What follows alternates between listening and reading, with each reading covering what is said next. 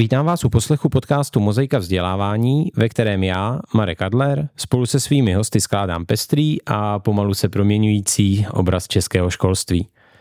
Hostem tohoto dílu je Žán Bočková, ředitelka Centra pro talentovanou mládež a tak je téma rozhovoru jasné.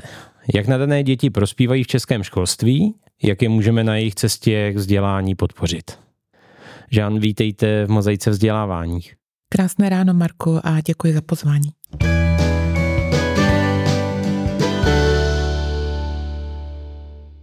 Na začátek položím tradiční otázku. Co jste vystudovala? Já jsem vystudovala Vysokou školu ekonomickou vnitřní obchod, ještě vlastně za předchozího režimu. A potom jsem studovala MBA na Manchester Business University.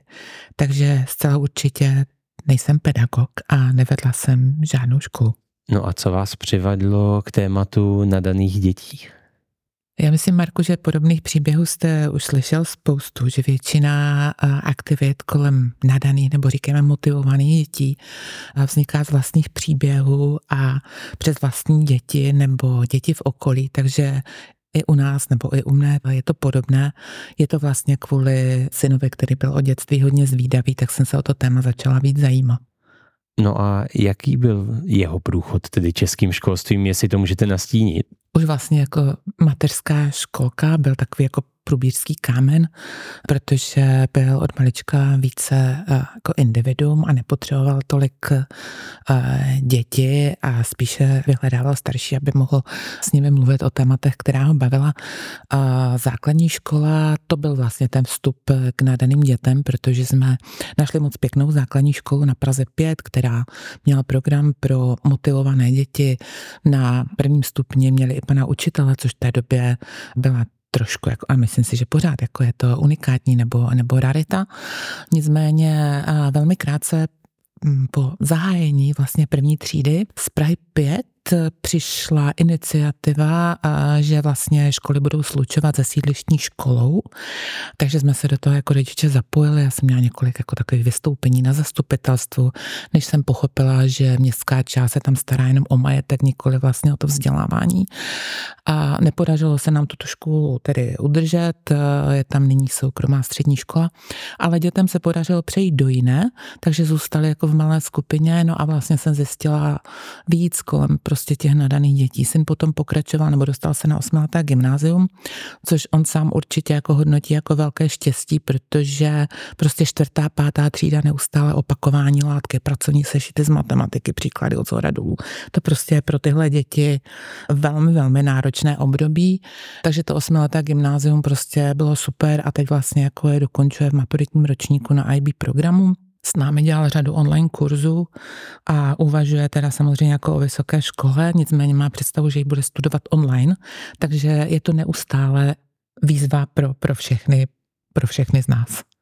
No ale přece jenom ne každý rodič, i když se svým nadaným dítětem zažije takovouhle cestu, tak vstoupí do vod českého školství nebo vzdělávání. Proč jste se rozhodla, že do toho půjdete?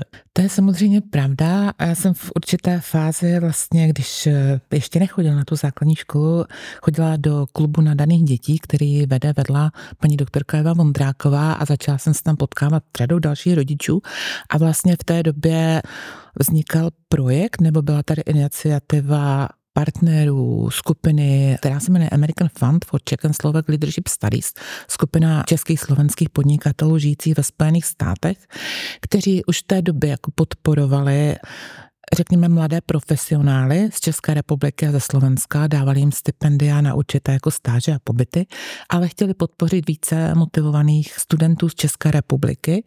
Ne tak, aby přicházeli do Spojených států, ale aby vlastně mohli studovat eh, to, co je baví a zůstat jako eh, v České republice ve svých školách. Takže jsem se seznámila s panem Martinem Hermanem, naším, teď mohu říct, jako přítelem, ale také hlavním sponzorem. A nejdříve jsme tak jako spolu koketovali, pracovala jsem spíš jako tak jako dobrovolně, nicméně to téma mě jako pohltilo a vlastně po roce Takovýhle námluv jsem založila Centrum pro talentovanou mládež, později ještě objevitelské soboty jako samostatnou organizaci a vlastně od té doby je to to, čemu se věnuje, je to to, co mi dává smysl. Jako do té doby jsem pracovala vlastně uh, jako obchodní nebo business konzultant pro řadu firm. Radila jsem, jak mají všechny ty věci kolem biznesu dělat líp. No a teď vlastně to všechno můžu dělat uh, organizaci, kterou vedu, ale zároveň vidím ten smysl, že to pomáhá konkrétním studentům.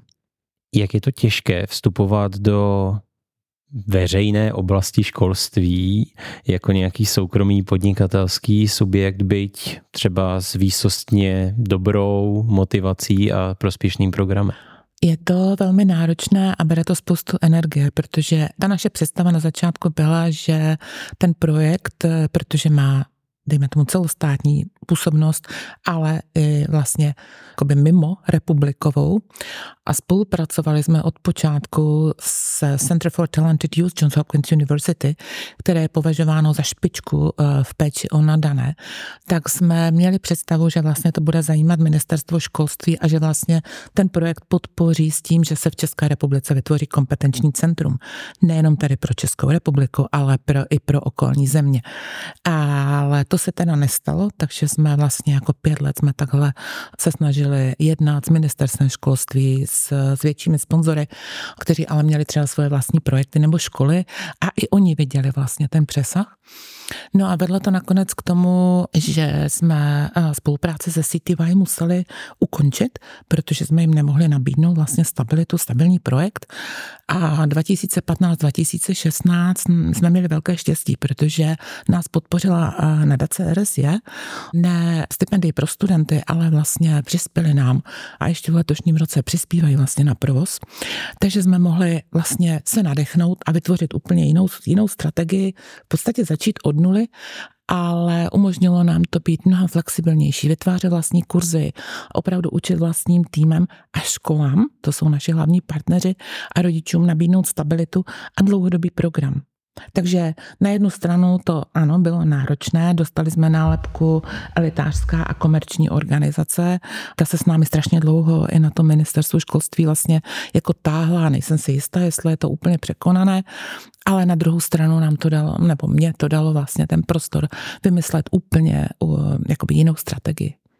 My se přímo na Centrum pro talentovanou mládež podíváme v samostatné části Teď by mě možná zajímalo, jestli za těch 15 let, kdy to české školství třeba bedlivěji sledujete díky své osobní zkušenosti, se to téma nadaných dětí nějak proměnilo, nebo třeba je aspoň více v nějakých diskuzích a míří tam více pozornosti. Já bych řekla, že moc ne, že vlastně stále přetrvává ta myšlenka, že si ty nadané děti pomohou sami. Vy víte, že velkým tématem byla a je inkluze, že se mluví o sociálních nerovnostech. Za mne je to taková nějaká iluze, kterou si vytváříme. Já samozřejmě nejsem proti inkluzi a podpoře dětí, které to mají složitější, ale na druhé straně potřebujeme podporovat i děti, které prostě jsou na té pravé straně té Gaussovy křivky, které prostě jako jsou motivované a chtějí víc. A není možná, aby přišlo dítě do první třídy základní školy, strašně se tam těšilo, že už se konečně něco dozví, ale zároveň už umí číst, psát, možná i nějak počítat. A teď zjistí, že musí čekat na ty ostatní. To je prostě, my ztrácíme tu motivaci dětí na tom prvním stupni. Úplně prostě zásadně.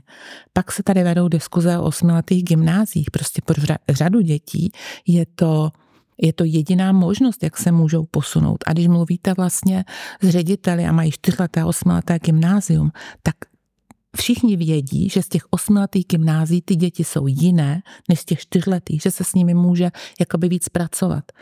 Samozřejmě, když máte super základní školu, která má skvělý druhý stupeň, tak to dítě může dostat velmi, velmi podobnou péči. Ale když jako rodič nejste na prvním stupni jako úplně spokojený, děti opravdu se těší na odpoledne, že mají jiné aktivity. Škola je samozřejmě na osmileté gymnázium na příjmečky připravuje, protože je zájem, aby zůstali na druhém stupni. S druhým stupněm nemáte žádnou vlastně žádný kontakt. Ty stupně jsou zcela oddělené. Tak prostě logicky hledáte pro to dítě nějakou jinou alternativu. Nemusí to být soukromá škola. Prostě když ta péče a ta možnost toho individuálního rozvoje jako je na základní škole, na druhém stupni, na státní škole, super. Ale já mám pocit, že jsme strašně konzervativní. Školy nabízí programy, které jsou oficiální nebo za které mají body. Jo. Takže spoustu i těchto těch motivovaných dětí potom je zapojeno tři, čtyři, pět olympiád prostě nebo soček, protože té škole se to někde počítá, ale ne nutně je to to nejlepší pro to dítě. Takže ano, jsem proto, aby se podporovaly děti jako z obou stran spektra, ale na ty motivované zapomínáme. Když máme dítě, které je nadané ve sportu, tak nikdo nepochybuje o tom, že potřebuje trenéra, kouče, mentální podporu. Ale tyhle ty děti to potřebují taky. A měli by to dostat ve škole, ne až přijdou domů nebo, nebo prostě později. Oni se pak ve škole nudí, dostávají ty různé nálepky, ale často je to o tom, že prostě se potřebují rozvíjet v nějakém tématu. Možná vědí víc než jejich učitel. Vzniká tam napětí z předmětu, ze kterého jakoby mohli excelovat, dostávají horší známky, přestávají to bavit. Matika, fyzika, cokoliv si vzpomenete. Sám víte, že je to o učiteli, že učitel dokáže to dítě natchnout pro téma, o kterém třeba vy byste jako rodič vůbec neuvažoval, že ho to bude bavit.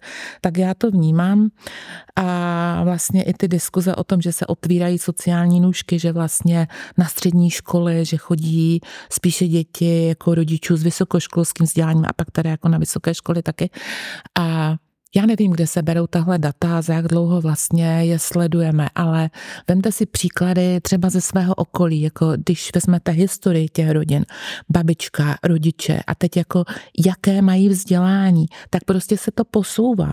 A je teda logické, že prostě když mají jeden, dva rodiče vysokoškolské vzdělání, tak možná se předpokládá nebo uvažují o tom, že to dítě bude mít taky.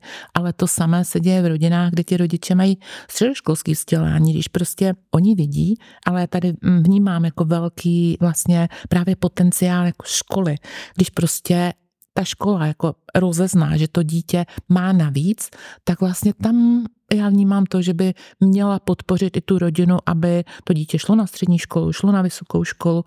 A když mluvíme o rovných příležitostech, já jsem na tohle téma měla jednou diskuzi s panem vrchním školním inspektorem, s teda neschodujeme v tomhle názoru, tak eh, tu rovnou příležitost já vidím v tom, že jako stát umíme podpořit ty děti z rodin, kde si to třeba rodiče nemohou finančně dovolit. Já nemám problém s tím zaplatit svému dítěti, máme tady jedno, kdybychom měli tři nebo čtyři, může to být jiné, kroužky plavání. A nepotřebuji, aby vlastně se dostal do rozpočtu školy v rámci rovných příležitostí, že se hradí plavání všem dětem a autobus. To samé pak se může diskutovat o obědech. Já mám zájem, aby to dítě se rozvíjelo v těch tématech, která, která ho baví. Mohu ho v tom jako rodič podpořit? Možná ne v takové míře, jak třeba by si teď představovalo, ale mohu, a, nebo jako rodiče, ale na druhou stranu, pokud v té třídě jsou jiné děti, které mají podobný potenciál a ta rodina by si to z nějakých důvodů nemohla dovolit, tak si myslím, že na to máme mít vlastně ten, ten polštář, aby tam vytvářet tu rovnou příležitost. A ne naopak říct, to, že si to můžete, jako, že to svýmu dítěti můžete dovolit, ale tadyhle nováčkovi ne, tak to vlastně jako jsou ty nerovné příležitosti a mu to musíme nějak porovnat. Je to, vede to k průměrnosti všechno tohle. My se na české školství podrobněji taky ještě podíváme. Já teď vrátím téma trochu zpátky k vám a zeptám se na to, co vás v tomhle tématu nejvíc baví. Mě nejvíc baví to, že, že to má smysl. Že to má smysl, ty příležitosti, které nabízíme, mají smysl pro konkrétní děti a motivují mě vlastně příběhy těch jednotlivých dětí. My máme programy v CTM pro malé děti zhruba od pěti let, ale až vlastně po maturitní ročníky. A u těch starších dětí, jako většina z nich potom jde na české vysoké školy a zhruba 10 až 15% jako míří do zahraničí. A někdy je to v rámci vysoké školy tady Erasmus a tak a někdy teda míří do zahraničí přímo.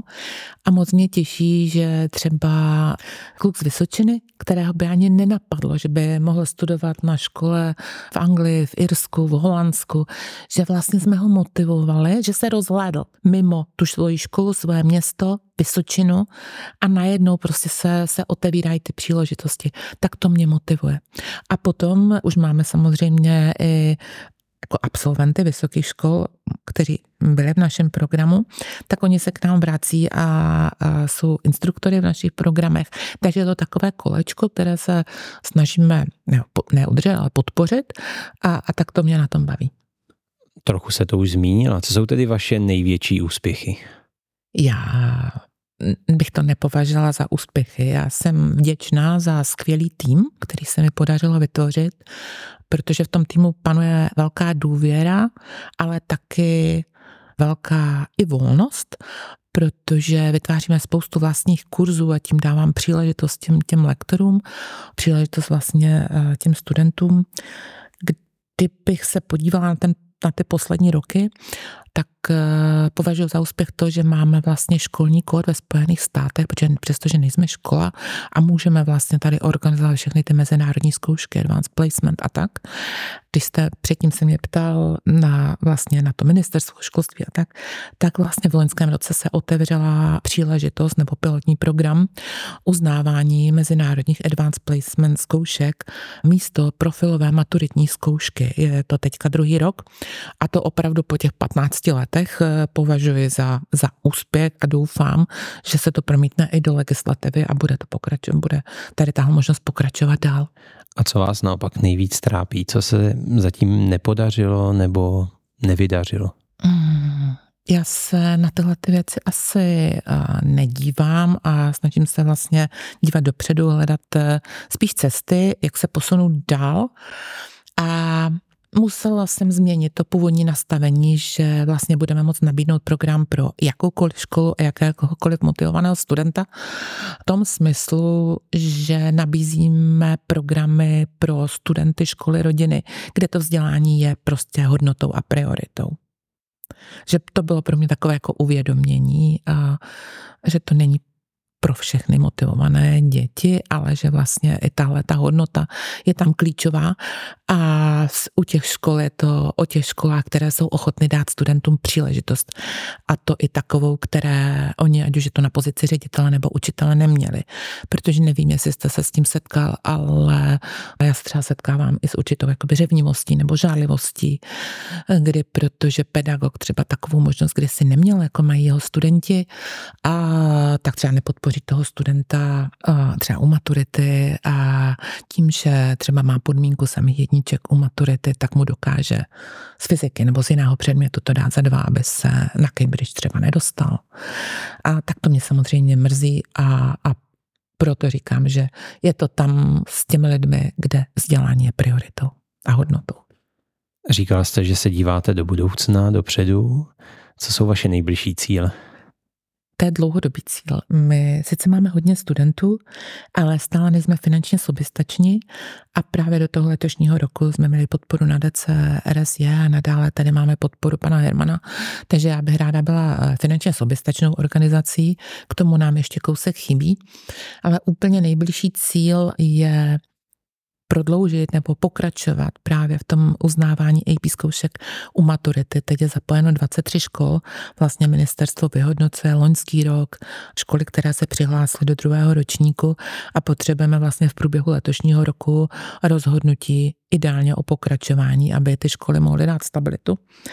A ještě v tom krátkodobějším horizontu se nám podařilo, my máme zahraniční partnery a tím jedním z nich je College Board, což je organizace s dlouhou, s dlouhou tradicí, a která je takovým jako prostředníkem mezi středními a vysokými školami a nastavuje kritéria pro nejvyšší úroveň kurzů a zkoušek pro středoškoláky, takzvané advanced placement.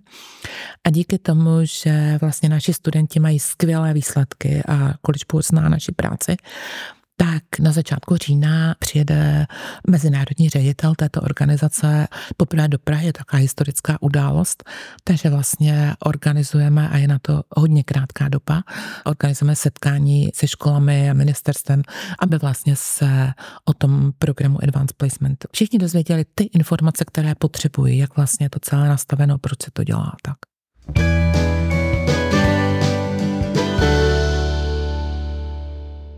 Stále posloucháte podcast Mozaika vzdělávání a s Žán Bočkovou se teď posouváme k tématu Centrum pro talentovanou mládež a začnu otázkou, kdy, proč a jak tohle centrum vzniklo.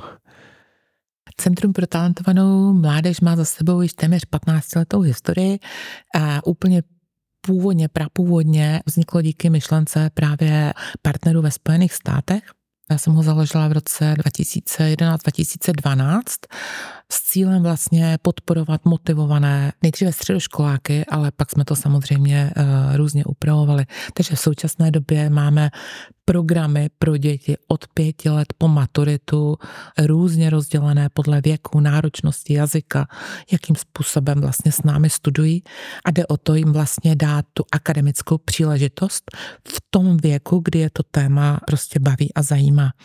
U těch mladších dětí 5 až 14 let jsou to objevitelské soboty.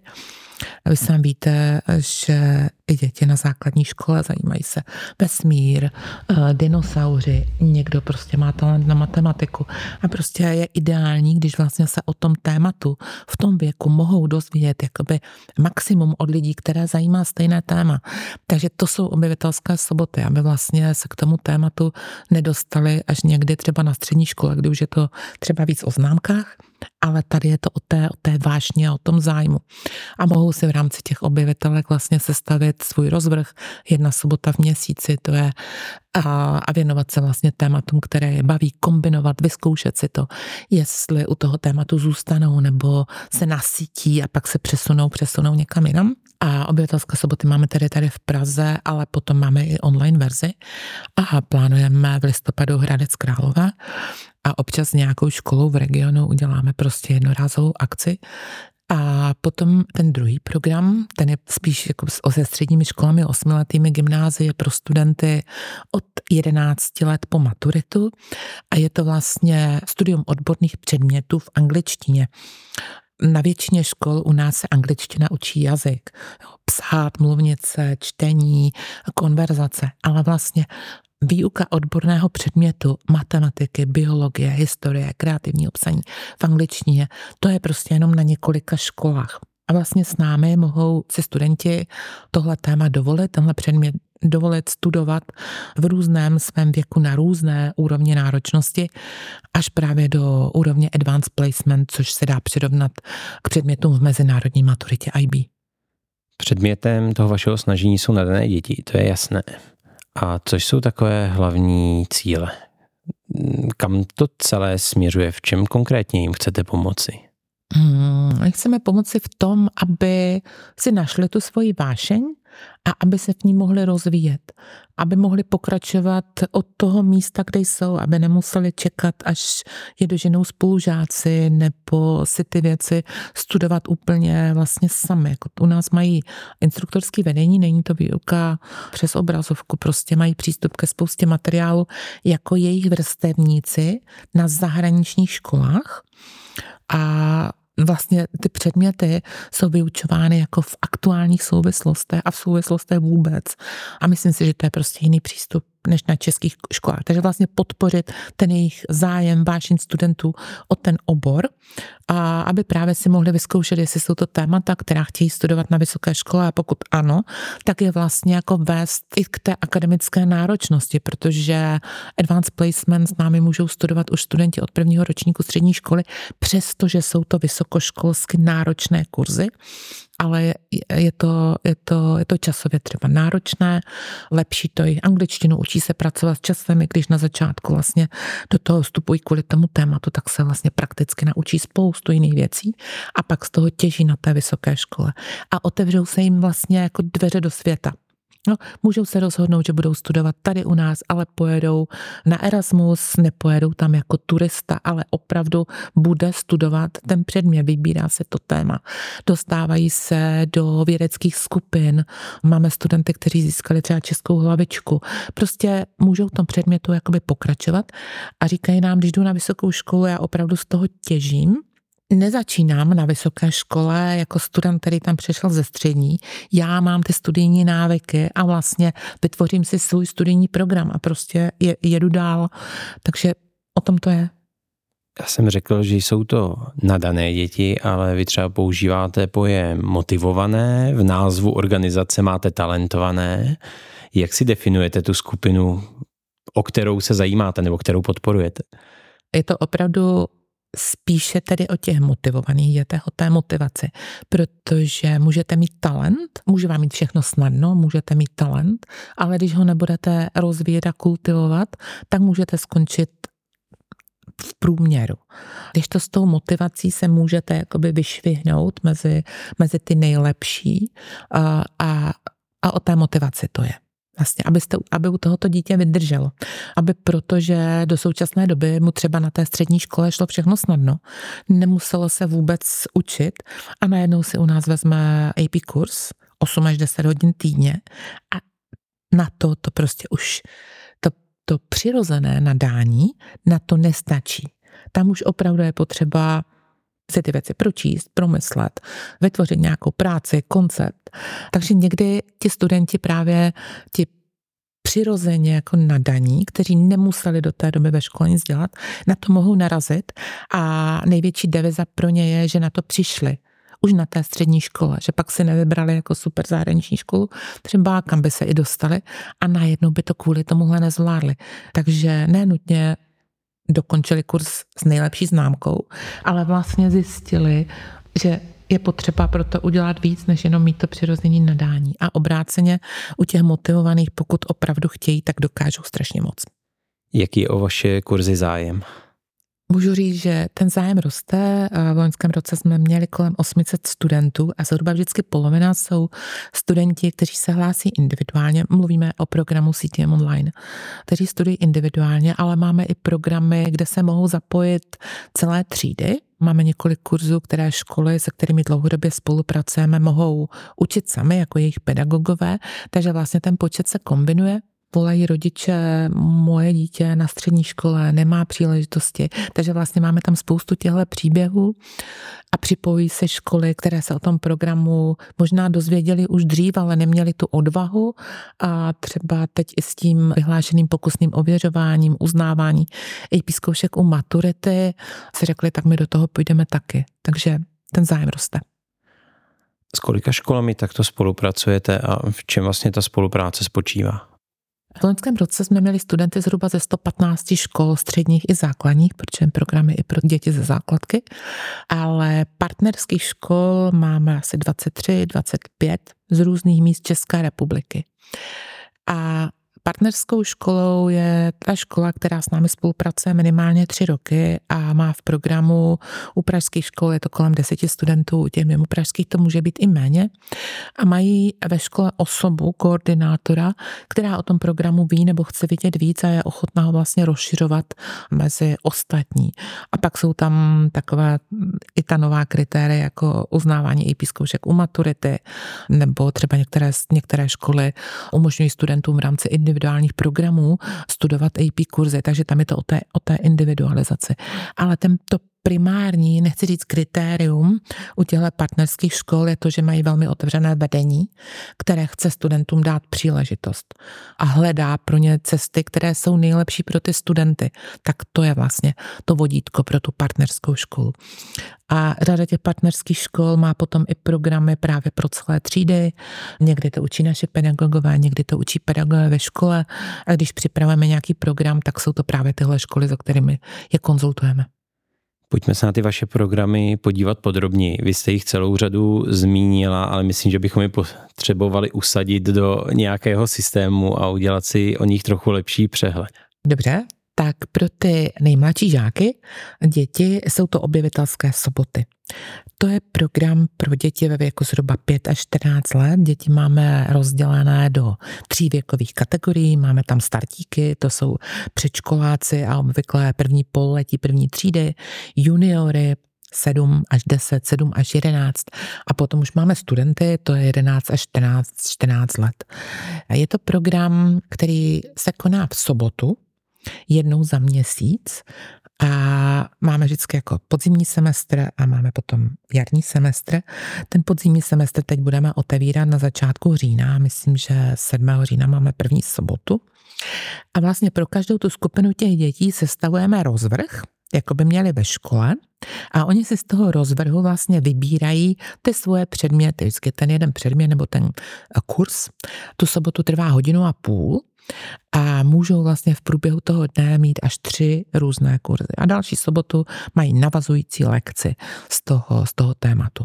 Můžou si kombinovat eh, lety do vesmíru, kreativní psaní i nějaké pohybové aktivity a vlastně opravdu si sestaví rozvrh tak, jak by je ideálně zajímal.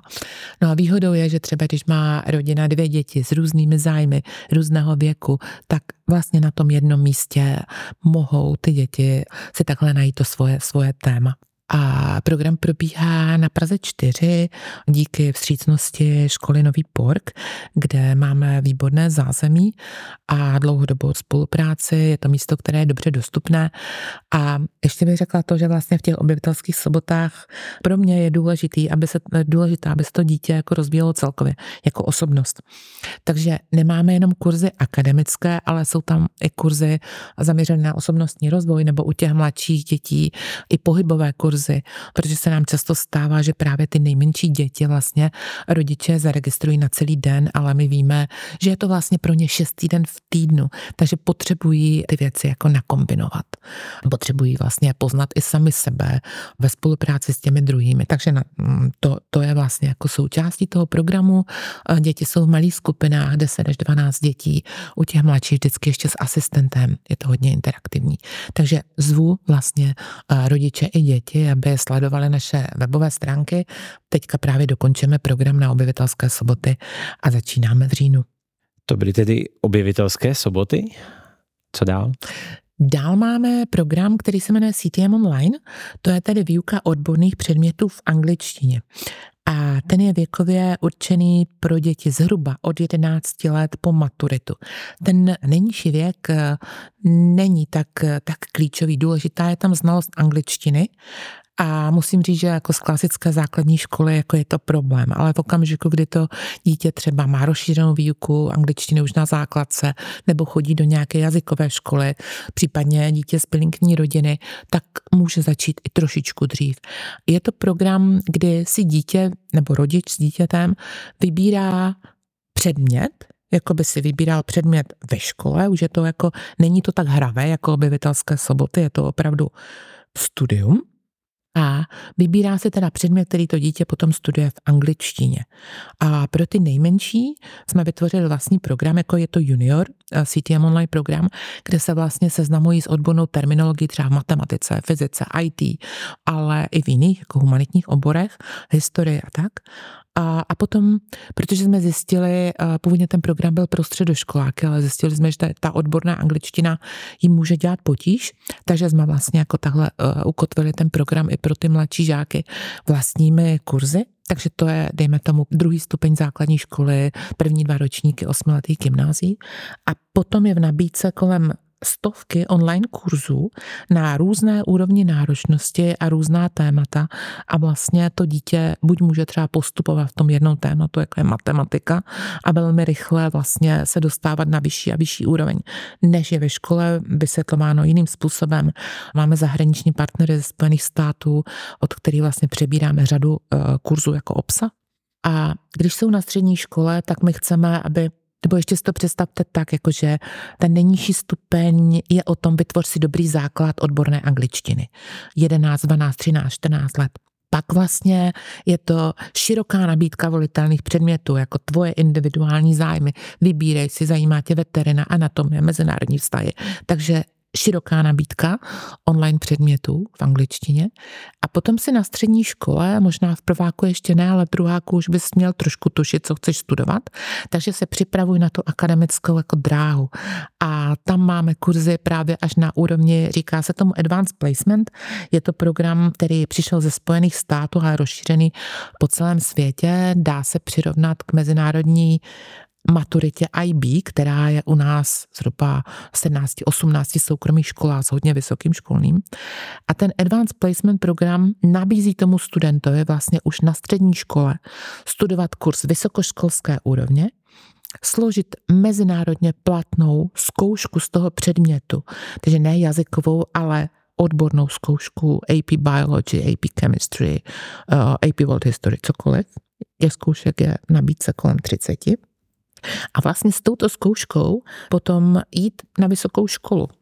A v zahraničí se tyhle mezinárodní zkoušky Advanced Placement uznávají téměř automaticky. Prostě ti studenti za to dostávají body v přijímacím řízení, dělají to navíc, ta škola vlastně je to jakoby standard.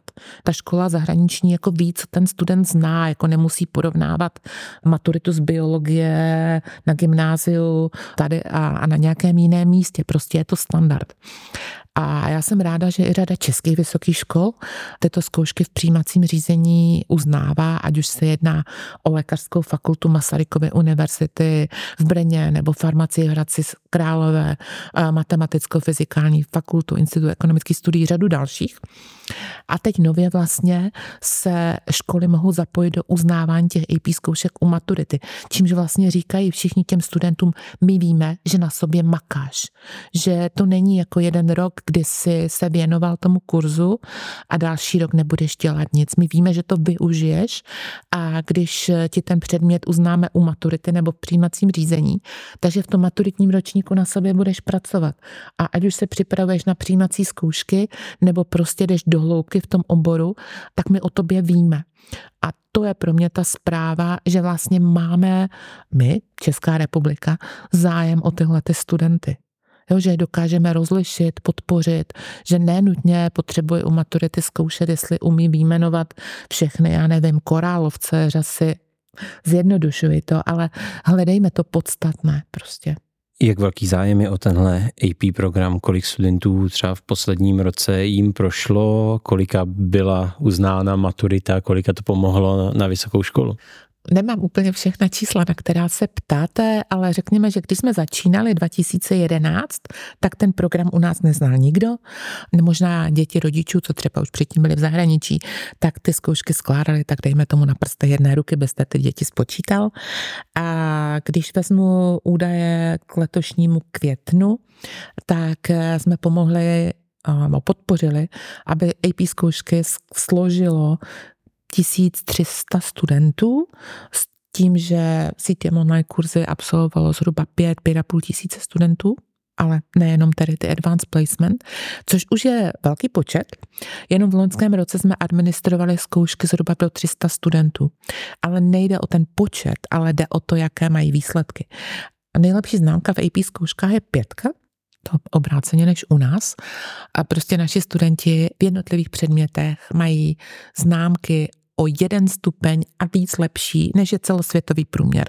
Dobře, jako chápu, u nás to není jako průměrný student, a je jich méně, ale ty výsledky jsou skvělé. A třeba pětku z AP Biology má celosvětové kolem 5% studentů a my jich tam mezi nimi třeba máme pět. Tak to, to jsou prostě skvělé výsledky a, a studentům to moc přeji a je to díky jejich motivaci, práci jako našich instruktorů. A když jste se ptal, na ty přijímací zkoušky, tak tam nemám teda eh, čísla o České republice, tam spíše se zaměřujeme na to, aby další a další školy nebo fakulty ty zkoušky uznávaly v přijímacím řízení. To je zajímavé a důležité číslo. A ještě k těm školám, které se zapojily do uznávání AP u maturity. Tam mělo jako, jako dvě eh, roviny. První školy se zapojovaly už jakoby v loňském školním roce a poprvé mohly uznat vlastně tu zkoušku u maturity letos v květnu 2023. A těch škol se zapojilo devět kvůli těm podmínkám a Skvělé je, že vlastně do toho šly školy, když třeba měli jenom jednoho studenta, kterému by to mohli uznat a že vlastně změnili kvůli tomu podmínky maturitních zkoušek eh, a, a šli do toho velmi otevřeně. A v letošním roce se přihlásili další, takže těch škol je teďka jako 23 v té pilotní fázi a to si myslím, že na pilotní projekt je, je dobrý číslo. Zároveň díky vaší rodičovské zkušenosti můžete srovnat s tím robustnějším a dražším a nevím jakým IB programem, jak i třeba ve světě to je těmi univerzitami uznáváno, jak jsou rozšířeny ty programy. Tak znám jak říkáte, ty programy oba dva. A IB je víc rozšířeno v Evropě a za mě je to program, který nechci, že vznikl uměle, ale prostě byl vytvořený spíš pro to evropské prostředí a je tady samozřejmě rozšířenější. Škola, která do něho vstoupí, musí platit každoročně hodně vysoké poplatky a ze zkušenosti i jiných škol vím, že prostě potřebujete mít na střední škole jako minimálně tři třídy, abyste z toho udělali jednu dobrou IB třídu. Je tam velká individualizace zároveň. Ten student musí absolvovat jakoby ucelený program a výsledek toho programu má až po vlastně ukončení střední školy. Takže student ještě často dělá, nebo obvykle dělají ještě českou maturitu, aby měli ukončené středoškolské vzdělání a čekají potom do léta, jak vlastně jako dopadly s těmi výsledky a na vysoké školy se hlásí, eh, říká se tomu predicted grades. U toho AP programu ten za mě je jednoznačně flexibilnější pro školy, pro rodiče, vlastně jakoby pro studenty. Protože eh, vznikl tedy ve Spojených státech a vznikl pro americké studenty. Vznikl z iniciativy vysokých škol, které řekly, my chceme, aby student, který jde k nám na vysokou školu, kvalitní student, znal tohleto, jako přicházel s touhletou znalostí. Advanced placement jsou kurzy jakoby na úrovni úvodních kurzů na vysokých školách, kde se snaží jakoby porovnat ty studenty znalostně, ale ten student to dělá už na té střední škole. Takže těch amerických studentů je a bylo, bylo hodně. Ročně skládá ty zkoušky kolem 3,5 milionu studentů a vlastně ten program nevyžaduje, AP nevyžaduje, aby škola platila každoročně nějaké velké poplatky za to, že může v tom programu být. Musí mít samozřejmě vyškolené učitele. Na to má bylo spoustu jakoby nástrojů, včetně online. A taky mají spoustu nástrojů pro to, aby ve školách vlastně zejména teda amerických, byly jakoby osnovy a obsahy, podle čeho se může vyučovat. A vlastně to, co je tam placené, jsou jednotlivé AP zkoušky. A tak, jak k tomu přistupujeme my, je to, že vlastně student si může v průběhu střední školy se může rozhodnout a naskládat si vlastně ten program. Může udělat jenom jeden AP kurz a jednu AP zkoušku a pomůže mu to, protože má v ruce výsledek té zkoušky, má to skóre, se kterým se hlásí na vysokou školu u nás, na vysokou školu zahraničí k maturitě. Má výsledek, nečeká až po maturitním ročníku. Když je dobrý, může si naskládat těch zkoušek víc, dostane za to víc bodů v přijímacím řízení. Když udělá dvě AP zkoušky, tak v podstatě se na tu lékařskou fakultu dostane automaticky. Nabízíme i ucelený program AP Capstone Diploma. Opravdu musí začínat v tom prváku na té střední škole. Kromě odborných předmětů jsou tam dva jakoby předměty zaměřené na akademickou práci, které opět vychází z požadavku těch vysokých škol. Takže za mě je to o velké flexibilitě, je to finančně přístupnější, student se nehlásí do celého uceleného programu, ale vlastně každý rok s ním procházíme ty jeho priority, volby, časové možnosti, takže v tom je to mnohem lepší pro ty studenty.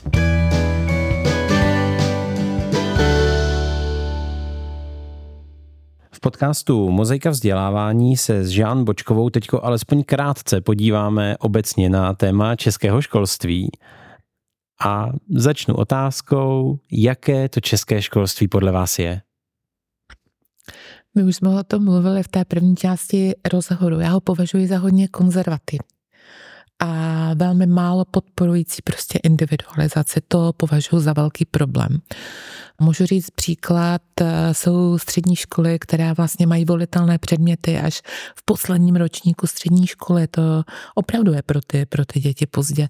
Máme studenty, kteří s náma třeba i z nejlepších gymnází zaměřených na matematiku dělali ty AP kurzy, o kterých jsem mluvila a pak se dost, studenti se dostali do zahraničí a vlastně přichází ze zkušeností, i když u nás ve škole matematika na vysoké úrovni, moji spolužáci ze světa se mohli v posledních dvou, třech, více letech soustředit na ty předměty, které pak chtějí studovat na vysoké škole. Ta volba, ta volitelnost prostě tam je dřív. A to já považuji za, za problém v českém školství. Kdybyste teď nějakou zelenou hůlku, jakou jednu věc byste jejím mávnutím změnila? Asi by to bylo to, do čeho bych se pustila, aby ti studenti měli větší možnost volby předmětu, kterým se chtějí věnovat, do větší hloubky. Myslíte, že se to může stát v českém školství? Já věřím, že ano, protože jsou školy, které samozřejmě mají ty volitelné předměty ve dvou ročnících, někde k tomu přistupují Záleží to samozřejmě škola od školy. Třeba Menza Gymnázium má nastavený bodový systém, společný základ, ale podporují vlastně ten individuální rozvoj v předmětech, které studenty baví, baví více, podporují individuální studijní plány. Ano, může se to stát. Mhm. Jde o to, nakolik v každém předmětu budeme pět jako učitelé na tom, co ten student opravdu musí z toho mého předmětu, předmětu znát. A já samozřejmě jsem pro společný základ a vím, že prostě učitel opravdu dokáže natchnout toho studenta pro nějaké téma nebo obor, ale na druhou stranu prostě, nechci říct, že jsou studenti humanitní a přírodovědně orientovaní, o tom vůbec nemluvím, ale když jakoby neumím ty věci propojit, když děláme jenom matematiku pro matematiku a snižujeme třeba i ten matematický základ, ale neřekneme, k čemu se ty věci v praxi používají, nebo se to učí na příkladech, které ten student vlastně jako úplně jakoby nezajímají statistiku, jaká je pravděpodobnost, že při hodu kostkou padne šestka. Kolikrát to v praxi si využijete. A třeba nepropojí se to s tím, co je běžné. Ano, statistika, máme tady různé výzkumy, statistické rešerše, pracuje se s daty, s grafy, tak aby vlastně se to hodně propojilo. Tak to prostě bude problém. Vy jste také naťukla téma víceletých gymnázií. To je téma věčné a stále takové jako možná trošku tabu, že nikdo do toho netne, nikdo neřekne, tudy jako české školství směřujeme a ta gymnázia chceme nebo nechceme, teď je taková patová situace. Jaký je na to váš pohled? Já jsem jednoznačně pro osmiletá gymnázia. Na druhou stranu, pokud máte skvělou základní školu, to dítě je tam spokojené a rozvíjí se, tak proč by, proč by nemohlo zůstat na druhém stupni základní školy. Ale vlastně ta diskuze jako není o tom, že máme kvalitní druhý stupeň nebo zlepšujeme druhý stupeň základní školy. Ta diskuze je o tom, že osmiletá gymnázia zvětšují sociální nůžky. A to je vlastně jako t, t, co chceme. Chceme mít ty akademicky jako motivovaný a nadaný děti, který tak jak teďka už je to v různých vládních prohlášení, jako posunou tu naši ekonomiku, budeme něco vymýšlet, anebo prostě řešíme sociální nerovnost, nebo řešíme to, že potřebujeme uzavřít osmiletá gymnázia. Takže jestli chceme, aby ty děti dostávaly na druhém stupni základní školy to, co mají v prvních čtyř letech osmiletého gymnázia, tak zlepšujeme druhý stupeň základní školy, rodiče tam budou děti nechávat, přestane být taková poptávka po osmiletých gymnázích a vlastně je to takový jako přirozený proces. Ale nedělíme radikální řez a radikální rozhodnutí. Proč je z vašeho pohledu právě ten druhý stupeň základní školy v českém školství tak velkým tématem? Já bych řekla, že vždycky to bude o naplněnosti škol a o učitelích. Tak, jak jsem vlastně říkala, i ten příběh s tím prvním stupněm základní školy, jako ten náš příběh. Já si myslím, že to je o naplněnosti školy. A taky o tom, aby i ty učitele vlastně to s těmi dětmi jako bavilo na tom druhém stupni. Nicméně vždycky budete mít děti, které se budou vymykat a měla by pro ně být, být prostě cesta. Řada škol ani nemůže vlastně nebo neuvádí, třeba jsme škola s rozšířenou výukou, jako, nebo střední škola, gymnázium, rozšířenou výukou matematiky. Já když jsem chodila na střední, tak všichni věděli, že v Bílovci je super matematický gymnázium, nikdo o tom nediskutoval a prostě ty děti tam jako směřovali dělali. Myslím si, že ta témata inkluze, sociální nerovnost, že vlastně jako dostávají velkou přednost a že se jako nedíváme na ty děti jako samotný. Máte dítě a to se potřebuje jako rozvíjet. A teď vy pro něho hledáte jako rodič a měl byste jako i škola pro něho hledat nejlepší cestu. Nečekáte, až se politici rozhodnou. To dítě se potřebuje rozvíjet teď, tak my pro něho musíme mít teď tu nabídku. To je zajímavé téma v tom, že hodně od vás zaznívá pohled na to dítě a ta individualizace. Zároveň preferujeme i jako rodiče v mnoha případech ta osmiletá gymnázia pro své děti. A tam přece těch 30, 32 dětí ve třídě, zatímco v té naší spádové základce na druhém stupni bych bylo 25 a 20. Mm-hmm. Pokud máte a myslíte si, že máte opravdu jako kvalitní, ten druhý stupeň, tak to musíte vlastně rodičům říkat od začátku toho prvního stupně. Jakoby propojovat to, aby ty děti i ti rodiče ten druhý stupeň znali a vlastně ukázat jim, že mohou dostat stejnou nebo lepší péči než na tom osmiletém gymnáziu. To je pro mě jakoby ta cesta. No a pak je tu ještě jedno téma, to jsou veřejné a soukromé školy. A i z toho vašeho vyprávění tak trochu vyznělo, že asi procento škol, které s vámi spolupracují, nebude úplně odpovídat tomu celorepublikovému průměru veřejných a neveřejných škol, že přece ty soukromé školy k vám a k vašemu tématu možná budou mít blíž a budou tomu otevřenější. Určitě jsou tomu otevřenější, ale máme řadu partnerských státních škol, respektive gymnázií, které se do toho programu a do školního programu pustili prostě s velkou energií. A taky, ale ta zkušenost ukazuje, že to často není to první gymnázium v tom regionu, které byste prostě podle nějaký žebříčku jako volil, a protože Tahle ta gymnázia na tom prvním žebříčku obvykle ty studenty právě směřují do těch olympiád a těchto těch jako soutěží. Kdežto ta jakoby dvojka v tom regionu může být otevřenější, může mít větší energii, chuť přilákat ty studenty, změnit ten program. Takže máme spoustu skvělých státních gymnázií, se kterými spolupracujeme. U soukromých škol to je spíš o tom, že umí lépe pracovat se školním vzdělávacím plánem a tam dokážou vlastně vymyslet jako nej, eh, nějakou kombinaci s těmi našimi programy, že mají třeba jazykově vybavenější pedagogy a samozřejmě prostě eh, to portfolio žáků a rodičů, se kterými diskutují víc a jednají víc eh, než na té státní škole. Pojďme ještě v závěru téhle části vyslat troufalý vzkaz českým učitelům, kdybyste mohla mít na ně možná jedno přání, co by mohli posunout, co by to bylo? Říká, se nebojí dát dětem příležitost, kterou oni neměli. Ale můžou vlastně tu příležitost využít i pro sebe.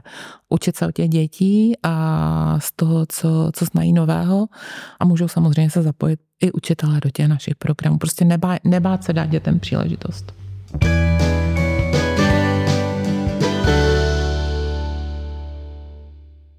Podcastu Mozaika vzdělávání nás Žan Bočkovou z Centra pro talentovanou mládež čeká téma inspirace, kde čerpá inspiraci nejenom z oblasti vzdělávání a nemůžu začít jinak než otázkou na podcasty. Posloucháte je a jaké? Marko, já jsem spíše čtenář a podcasty poslouchám na doporučení, takže i váš podcast mi doporučil můj kolega, přítel, pan Martin Herman, který je zároveň pro mne velkou, velkou inspirací. Takže jsem vděčná vlastně, že mi váš podcast doporučil, takže na doporučení. Co tedy čtete, když jste hlavně čtenářka? V poslední době mě velmi zaujala paní Brené Brown, americká výzkumnice, psycholožka, socioložka, takže její kniha Daring Greatly nebo Síla zranitelnosti a nebo uh, Dare to Lead, Odvaha vést, nádherná kniha, ve které popisuje emoce, spoustu emocí a pojmenovává je, tak to je to, co v současné době mám ke čtení. No, když to vztáhneme ještě víc k tomu vzdělávání a školství, co je taková kniha, která pro vás třeba i někdy v minulosti byla důležitá? Byly to knížky, které se týkaly vlastně firmních strategií. To bylo to, čím já jsem se zabývala a vlastně v určité fázi jsem se setkala s člověkem, který vlastně dělal strategie pro školy, takže to, tohle to byly věci. Pak samozřejmě byla to manažerská literatura, která se vlastně týkala spokojenosti klientů nebo jak vlastně stavět služby, které jsou odlišné, výjimečné, které jsou jakoby na hraně toho, toho oboru, kam až se dá jít. Knížky, které se týkaly jako změn v odvětví, ať už to byly příběhy hodinek Swatch, prostě jak, jak vlastně změnili, kompletně změnili a švýcarský hodinářský průmysl. Vlastně jako inspirace těchto těch změn a třeba když jsem eh, mluvila vlastně o té spokojenosti klientů, víte, že jsou často jakoby průzkumy, jak jsou rodiče spokojeni a českým školstvím a 65% a 70%. Ta čísla přesně neznám. Rodičů je se školstvím takovým a takovým spokojeno. Kdybyste byl v biznisu, tak byste za pár let skončil. Tam se musí udělat to, že vezmete těch 30%, který nejsou spokojení a jdete do toho. Proč nejsou spokojení, kdo to je, co by chtěli, jakou by chtěli změnu, co bychom měli udělat, abychom se dostali na špičku. Ale tady se spokojíme s tím, 65-70% rodičů je spokojeno, tak nebudeme dělat změny. Jo? Takže vlastně trošku to obrátit. To, to jsou ty inspirující věci. Ono se to tím podcastem asi tak vyne jako červená nit, to, že ta vaše pozornost míří za hranice do Spojených států a předpokládám, že tam dochází hodně k přenosu nějakého know-how, které už tam třeba jde úplně běžné a tady pro nás je to něco úplně nového. Mm-hmm. A je to tak, hlavním naším partnerem je škola FlexPoint Florida Virtual School, která vlastně má velmi zajímavý obsah a technickou platformu, kterou využíváme jak pro výuku těch kurzů, tak vlastně pro naše vlastní, vlastní kurzy, protože je to virtuální organizace, tak jako my, tak vlastně je inspirující právě vedení těch studentů, komunikaci v tom týmu, i vlastně posunu těch svých pedagogů na různé, různé pozice. College Board jako taková je právě inspirující a věřím, že třeba i ministerstvo školství nebo NPI v rámci revizí eh, vzdělávacích programů využije ten kontakt, který vlastně jim nabízíme jako inspiraci třeba pro eh, RVP těch středních, středních škol. A tam je třeba u College zajímavé to, že každoročně dělají Summer Institute pro své pedagogy, protože jsou si vědomi jak rychle se vyvíjejí jednotlivé obory a že ten pedagog vlastně musí o tom oboru, o těch aktuálních věcech jako hodně vědět, protože jinak neudrží krok ani s těmi studenty, kteří prostě velmi rychle vygooglí a jsou technicky zdatnější než, než jsme my, tak dělají Summer Institute vlastně z letní školy a požadují, aby vlastně tím ti pedagogové jakoby prošli.